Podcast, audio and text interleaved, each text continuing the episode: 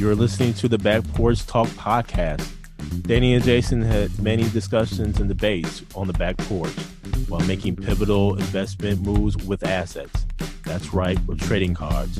They welcome you to the back porch and right into those discussions about current sports news with a fresh and unique twist. So come on and join us.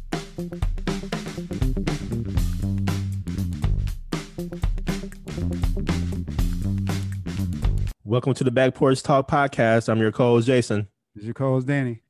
And fans, we have, I can't even say fun-filled show, man. We just got to go ahead and get down to the get down here uh, uh, between the Milwaukee Bucks and the Brooklyn Nets, uh, the recap. And we, we do have some uh, additional discussion points for um, the Julio Jones trade. We just need to get to this Brooklyn Nets and Milwaukee Bucks, which happened on last evening, and where the Brooklyn Nets won game five off of an enormous and phenomenal performance by Kevin Durant, uh, and where the Milwaukee Bucks, our Milwaukee Bucks, lost this game where they were up by seventeen points in the first half. They end up losing the game one fourteen to one oh eight. And Danny, this game was just frustrating as hell to honestly watch, especially in the second half. In the first half, let me just say I was happy to see some form of an offense being ran. I saw a lot of pick and roll action uh, where Giannis is the screener, and he would ultimately obviously roll to the basket, whatever the case may be. Uh, he did that multiple times, sometimes with Drew, sometimes with uh, Khris Middleton. Uh, and it seemed to to honestly work. Uh, and then I saw phenomenal restraint by Giannis from shooting the three-point shot. There were a couple of times where he decided, no, nah, I'm not going to pull up from three. Let me go ahead, run the offense, maybe have Bryn Forbes shoot the three, and Bryn Forbes would make it. Maybe have uh, Middleton to shoot the three. Um, so I, I did see that restraint from Giannis in the first half. I saw Giannis back down uh, some folks in the first half. I saw Giannis even shoot a fifteen-footer on the wing. And I'm like, where has this been the entire season?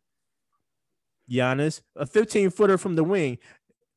If you remember correctly, Danny, and I remember this, a few years ago, this is before Giannis became M V P, all that stuff. A few years ago, Giannis and other Milwaukee Bucks at the time actually had the opportunity to work out with Kevin Garnett. And Kevin Garnett gave him, you know, some pointers, counters, maybe some footwork hints, tricks of the trade, whatever the case may be. I really would have thought to have seen more of that consistently from Giannis. What I saw yesterday in the first half, when Giannis did the fifteen-footer off of the wing, I'm like, okay, this is what I'm talking about, Giannis. This is what you need to be doing more consistently offensively. So if you have that, and then maybe you can, you know, have a counter here or there, and where now you can go to the basket, because now the defender is kind of guessing, okay, is he going to shoot this fifteen-footer? And then you can go right by him. I saw Giannis in the first half do a floater, middle of the lane. I'm like, okay, Giannis is starting to kind of showcase his game a little bit. I saw Giannis a few times with the hook. He pushed the shot a little bit more. He hit the back of the rim, but nonetheless, that was a different look offensively that Giannis was giving. So I'm like, this is awesome. Okay, I see where you're going, Giannis. The Bucks shot in the first half. They shot a lot of threes. They would make them. They were making them. Brook Lopez was making the shots. I'm like, okay, I see what you what you all are doing. You all are hot. The offense is moving. Uh, there was some foul trouble. I I had a feeling that was going to happen. Uh, P J. Tucker had a couple fouls early. Uh, I think in the first half, you, he had three. Uh, there were other players that had two uh, personal fouls in the first half.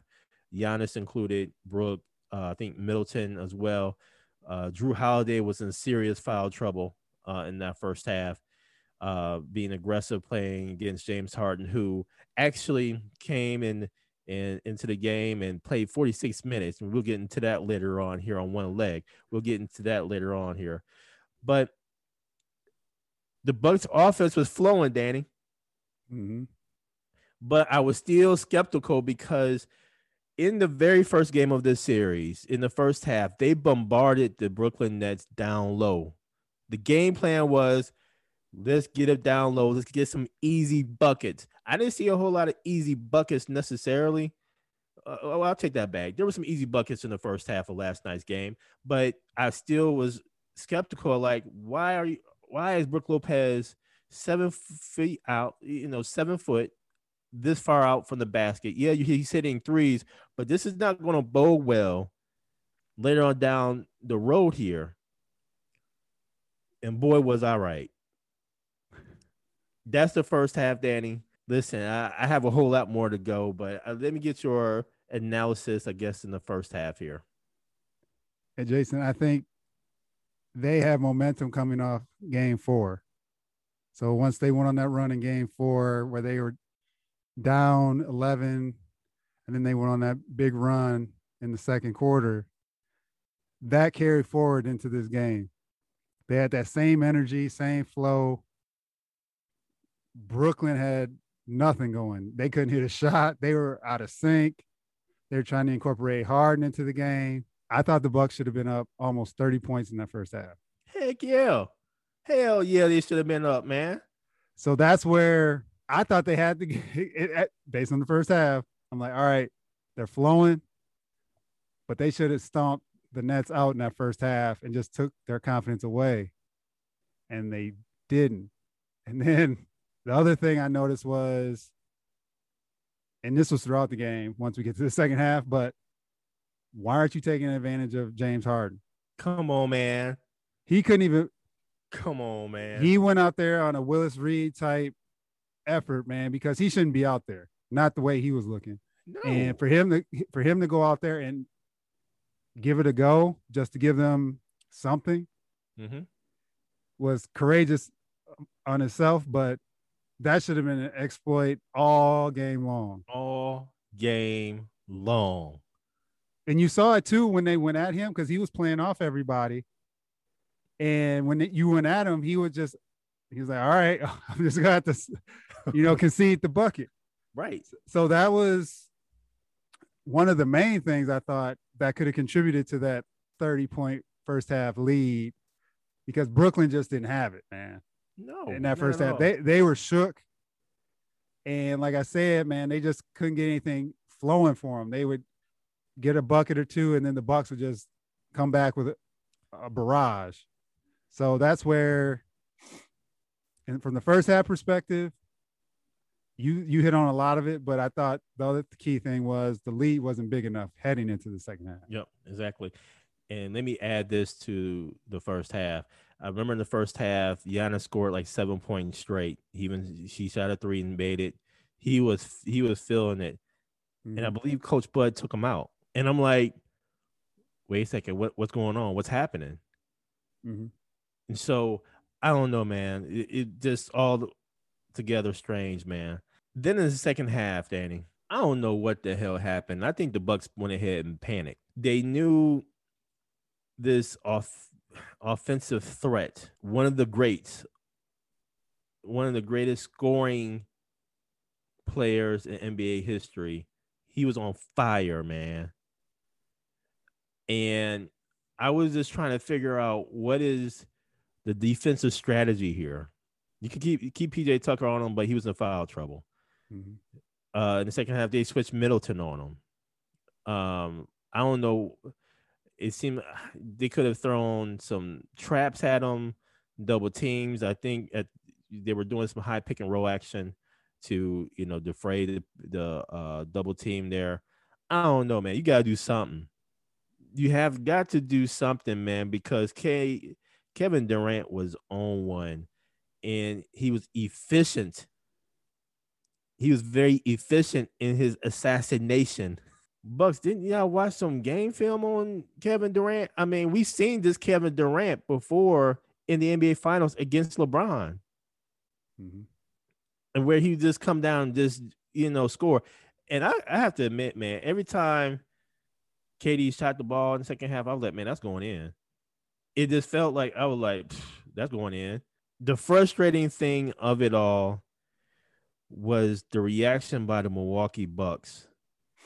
And I was like, where was this offense? James Harden was on Giannis down low in the post. And I immediately said, oh, you got to go, go at him. I immediately said that out loud. I was yelling not to scream. I was like, Giannis, you got to go, go at him. He's on one leg. You know what James Harden did? He called off the help. And what did Giannis do? A fadeaway.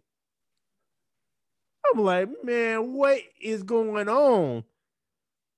And I don't know if Giannis was just scared to get to the free throw line, and we'll get into that in a minute, or whatever the case may be. But I'm like, man, come on, Giannis, you got to go at him. So second half was just a plain mess. It was a train wreck. For those who who felt that P J. Tucker was going to hold Kevin Durant for this entire series, we all know that Kevin Durant is a slim reaper. Easy money assassin. We all know that. And he's given those nicknames for a reason. He is a professional scorer. I told y'all this in our previous podcast. We actually highlighted what Giannis said. And here's what he said. Uh, this is off of Twitter, and this is off of Uh, at Bucks uh, off of Twitter, and uh, feel free, fans, to uh, hit us up on Twitter uh, at back underscore porch uh, to uh, really uh, engage us. But here's what Giannis has to say here. Uh, just because you said you're not going to watch the game, you're watching Nets. Is it just like a text you get, like, "Oh, hey, the Nets won, we're playing the Nets," or is it like, "Oh, the Celtics"? I don't get texts. I just I leave my I leave my phone in the. in my in my room, and uh, I turn uh, off the notifications. People that they didn't talk to me all year, they text me now, you know. So I leave my phone in my room. I go sit on the couch with my son. I don't watch the games. Do not pay attention in basketball. All I care is about how can I get better, how can I help my, my team. And sometimes, you know, uh, my girlfriend or my brother, like, they tell me about, hey, you know what, they uh, Washington won last night. And then I was like, hey, hey, hey. We're not talking about basketball in this house. This household, we don't talk about basketball. You know why? Because the way my brain operates, all I think about is basketball. So I don't need to talk more. It, I'm going to drive myself crazy, right? Hopefully we can, you know, uh, keep playing good basketball and keep playing for a for a long time, for a month and a half, a month and a half, right? Month and a half, so we can be the last team standing. So if I keep talking about basketball every day for the next month and a half, I'm going to get tired of it. Right? And I'm going to want to escape it. So I feel like I'm at my best when I go back to my house. I watch my shows. I focus on myself. I focus on my breathing. I focus on what I eat. And when I come here, that allows me to give one hundred percent in what, what I do and one hundred percent in what I love. You know? So that's why I do that. So continue with your question, Dad. Player, yes, you're a professional ball player, but K D is, is he just likes playing ball. He thinks about playing ball twenty-four seven, and it showed last night. I have so much more to say, but anything do you want to add for the second half here? Oh yeah, for sure, Jason. For sure. So the second half, a couple things that I observed. One was, besides K D and obviously Jeff Green, gotta give Jeff Green kudos. Mm-hmm. He had a hell of a game. He mm-hmm. doesn't hit those shots last night, the Nets don't win that game. Even though Kevin Durant played the way he did, he needed somebody else to help him score. And that's what killed me, because Joe Harris, I don't know what happened to Joe Harris in this series. He's broke. Broke. He hasn't done anything. Bruce Brown last night, a significant role player for them. Bro. Nothing. So Harden, he this is his first game back.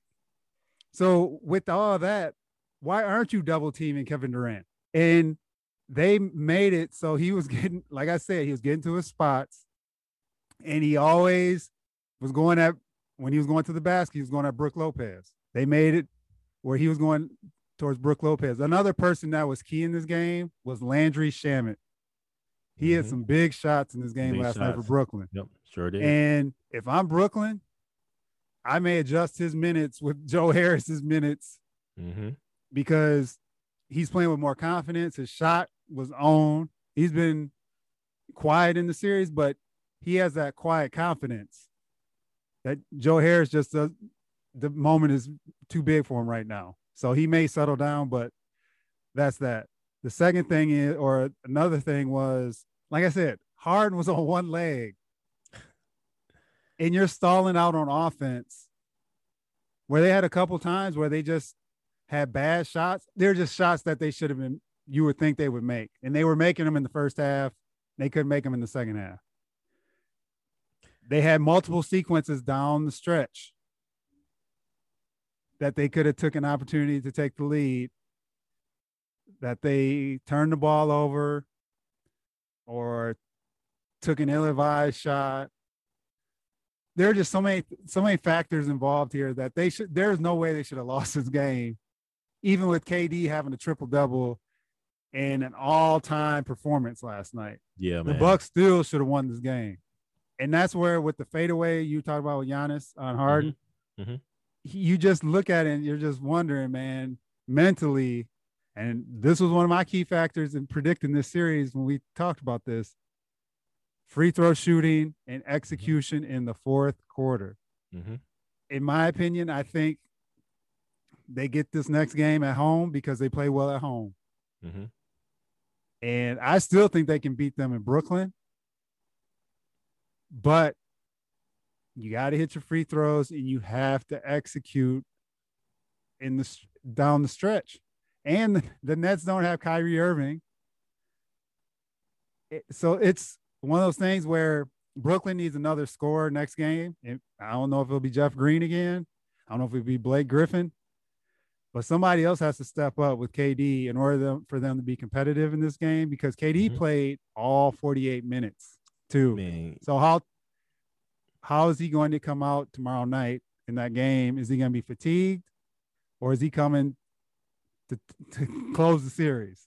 Dan, listen to the stat line: forty-nine, seventeen, and ten. forty-nine points, seventeen rebounds, ten assists, three blocks, excuse me, two blocks, three steals. In forty-eight minutes of work, sixteen for twenty-three from the field, four for nine from three point, thirteen for sixteen from the free throw line. Mm-hmm. Blake Griffin had seventeen points. Jeff Green had twenty-seven points. Everybody else was, was, was in single digits. So, man, this is just, again, frustrating as hell. Shamet, twenty-eight minutes. Nine points. To your point about Joe Harris, thirty-seven minutes, two for eleven from the field, one for seven from the three-point line, five points. Um, I mean, this was just Giannis played forty-two minutes, thirty-four points, twelve rebounds, four assists, a steal, two blocks, four turnovers. Middleton, twenty-five points, four rebounds, five assists, a steal, and a block, three turnovers. Drew Holiday, who was in foul trouble uh, in the very first half, nineteen points, three rebounds, eight assists, a steal. So I looked at this interesting stat. Drew Holiday has ended the game with three personal fouls. He had all those three personal fouls in the first half. So it seemed like the adjustment that Brooklyn Nets made was put the ball in K D's hands and let him bring the ball up more so. So that way it takes the aggressiveness out of um, Drew Holiday guarding uh, Harden. Mm-hmm. So I think that was an adjustment there. Uh, but, Danny, this is just – I'm just flabbergasted here, man. This is just uh, absolutely horrid, man. Points in the paint, the Milwaukee Bucks had fifty-two points in the paint compared to Brooklyn Nets thirty-two points in the paint. Pound the ball in the paint. Those were was where your easy back buckets were. I, I think the Bucks has a they have a mental letdown when they're faced with adversity within the game.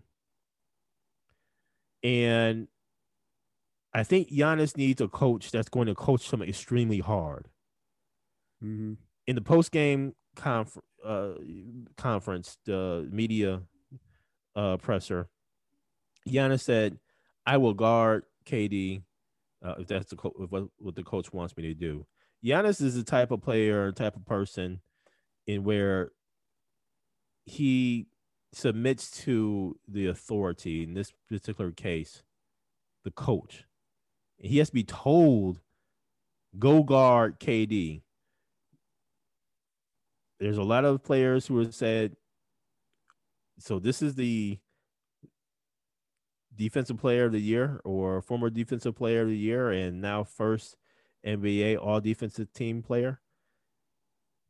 I think it's a little different, man. I mean, we got we got to hold back because not a whole lot of of those defensive players in the first team throughout the course of the season, they don't guard the best player on the other side, on their team. So we got to hold off on giving Giannis some grief there. I, in my opinion, Giannis has to be coached harder.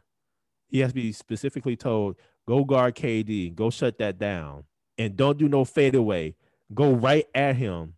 He's got to be told that. Stop shooting the three, Giannis. Go ahead and do the mid-range jumper off of the wing, and we'll run some action for you. Mm-hmm. I think a coach has to be has to coach him hard and really put him in in the right spot. I don't think Coach Bud is really doing that. I don't think he's done that throughout the course of this year. Um, so I don't know, man. Uh, this is just absolutely frustrating. I think the Bucks will win game six. Game seven is going to be pure grit and grind. Mm-hmm. And I think that is going to be a physical game. I don't know who's going to win that game seven, man. Uh, I really, I'm really starting to believe that you can't coach up a team in a matter of, I don't think you can coach up a team in a matter, especially down the end of a game. I don't think you can coach them up in a matter of three, four days. Not like this. I really, I really believe that. Um, and I think Coach Bud has failed. And, and Danny, you know, I have been a Coach Bud saver in a sense, especially uh, in this last year here. Coach Bud is gone, man. He's gone. Um, if the the Bucks don't make it past this, even in the game seven, and I said this in the previous podcast episode, I said if this goes game seven and the Bucks lose, I think Coach Bud is safe. No, I can't say that any longer. Now after watching, uh, forget games one and two. After watching last night's game, that game in particular has gotten Coach Bud fired, in my opinion. With some of the news that happened today, this is a golden opportunity for Milwaukee to get their championship. I'll tell you that. With the news of Kawhi Leonard being possibly out for the playoffs, mm-hmm. uh, with the Clippers, mm-hmm. the Suns, when C P three being put into the health and safety protocol, Embiid looks a little banged up, and they have a key game five tonight against the Atlanta Hawks. So sky's the limit if you can get past Brooklyn, I'll tell you that. And a lot of things are happening where they could take advantage because they're healthy. A lot of these teams left in the playoffs are not. So this is their opportunity to lose at this point. Mm-hmm. And Danny, this is what an all-time great has said about the Milwaukee Bucks. And this is Rachel Nichols uh, coming uh, from the jump here. Do you think that this Bucks team, the way it is now, do you think that this team is capable of winning a title? No, I don't. I, you know, K D would kill those guys, man. No, I'm serious. Because he, no, you know, he'd score and then he, he, he finds the open guy. He, you know, he, he he could do that by himself. He, they they got to do a better job. You know, the, the whole team has to play differently so that K D, one guy, can't just dominate like that. Well, they'll have one more one more shot at it, and we'll see what they can do in Game Six. Do you think that? And that is Kareem, an all-time great, talking about the Milwaukee Bucks and their chances. So one all-time great recognizes the game of another all-time great in Kevin Durant. And now, Danny, to Julio Jones being traded to the Tennessee Titans. And, man, what a what a time for the Tennessee Titans. Tennessee Titan fans, uh, and we'll see what happens, man. Uh, I think this is going to be very interesting with the Titans having A J Brown on one side and now uh, Julio on the other. And then you have Derrick Henry uh, in the backfield. So this is going to be very interesting to see what the Titans do, especially in, the, in what I consider a weak A F C South. The only other team that would be able to compete would be the Indianapolis Colts. Uh, but, man, this is a very interesting trade by the Atlanta Falcons, ultimately to the with the uh, Tennessee Titans. What say you, Danny? So, Jason, my Falcons, this they received the second-round pick in twenty twenty-two and a fourth-round pick in twenty twenty-three. And the big part of this deal was the Titans taking on all of Julio's salary. And I'm curious on if they give Julio a new deal as a part of this. They restructured Ryan Tannehill's contract to get them cap space to pay Julio that contract of fifteen point three million dollars that he's owed this year, guaranteed. Uh, and my Falcons, the new regime, they're kind of in a tough spot. Honestly, because they, now that this has happened and now everything's been exposed that Julio wanted to trade uh, behind closed doors and Atlanta tried it, their best to keep it behind closed doors. With all that being said, this is where you would have thought they would have went quarterback then if this was truly the case to bring up a, Justin Fields would have been the person at that spot, but what they said that he didn't grade well from their perspective. So that's why they went Kyle Pitts. Um, so this year is going to be tough and it's going to be one of those seasons again, where they're kind of meddling, where they're going to be decent, but their defense is still not there yet. It's going to be tough to see, very tough to see Julio in a Tennessee Titans jersey. I must admit, um, with him, you know, being with Atlanta for ten years, putting up the numbers he did, man. So here are some numbers. Mm-hmm. He played one hundred thirty-five games, eight hundred forty-eight receptions, twelve thousand eight hundred ninety-six yards, and sixty touchdowns. You know, Julio's had some ham, some soft tissue injuries over the last mm-hmm. couple of years where some of the games he played, but he was more of a decoy versus him actually being the person. So now here's the opportunity for Ridley, Calvin Ridley, to step up to be that number one receiver. And then they're going to have to go with that two tight end set with Kyle Pitts and Hayden Hurst and Russell Gage and Zacchaeus. They have to step up, man. So I think offensively, I think they'll still be decent. I uh, still have Matt Ryan. It's all contingent upon the offensive line to give them time to throw the ball, but now I'm torn because I it would be nice to have someone like Justin Fields mm-hmm. in in line waiting so they could get rid of Matt Ryan possibly next year. So all that being said, congratulations to Julio. Uh, he, he got his wish. He gets a new opportunity. He's with a team where he could possibly con- contend for a Super Bowl. Um, cause that ain't happening in Atlanta this year.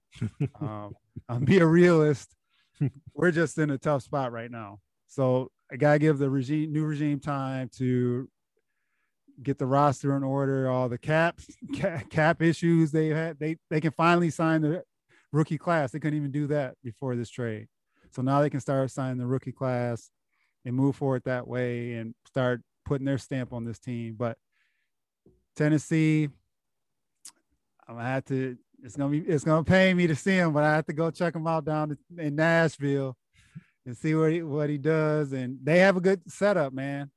And if if anything else, this helps Derrick Henry, because mm-hmm. you know they're gonna pound the ball, but that takes another person out of the box on Derrick Henry. I'm very curious how they execute and how they play and what they do. Like you said, that division is. is weak. It, it may be an understatement. So they should definitely kick some butt and have maybe three, four losses this year based on the paper team. Mm-hmm. You always know with the now seventeen game schedule, you don't know how injuries are going to play into this, load management, all these things we'll get into once the football season starts um, spiking up here. But we just wanted to hit on this because from my Falcons standpoint, this was a significant loss, not only from the player, but who he was and repre- how he represented Atlanta and the Falcons organization from a personal level, and how he kept his nose clean, how he did everything, was on the positive and the up and up. So wish we could have got that Super Bowl back in twenty sixteen for him, man, because he deserved it. He deserved it. So that's one for the books. So thank you, Julio. I hate to see you in that Titans uniform, but we wish you well, man. Thank you for joining us at Back Porch Talk Podcast. You can also join us on Twitter by tweeting us at back underscore podcast. For more information, you can go to our website, which is back porch talk podcast dot com. You can also email us at back porch talk podcast at gmail dot com. Again, thank you for joining us, and remember that there's enough hate in the world, so go ahead and spread a little love.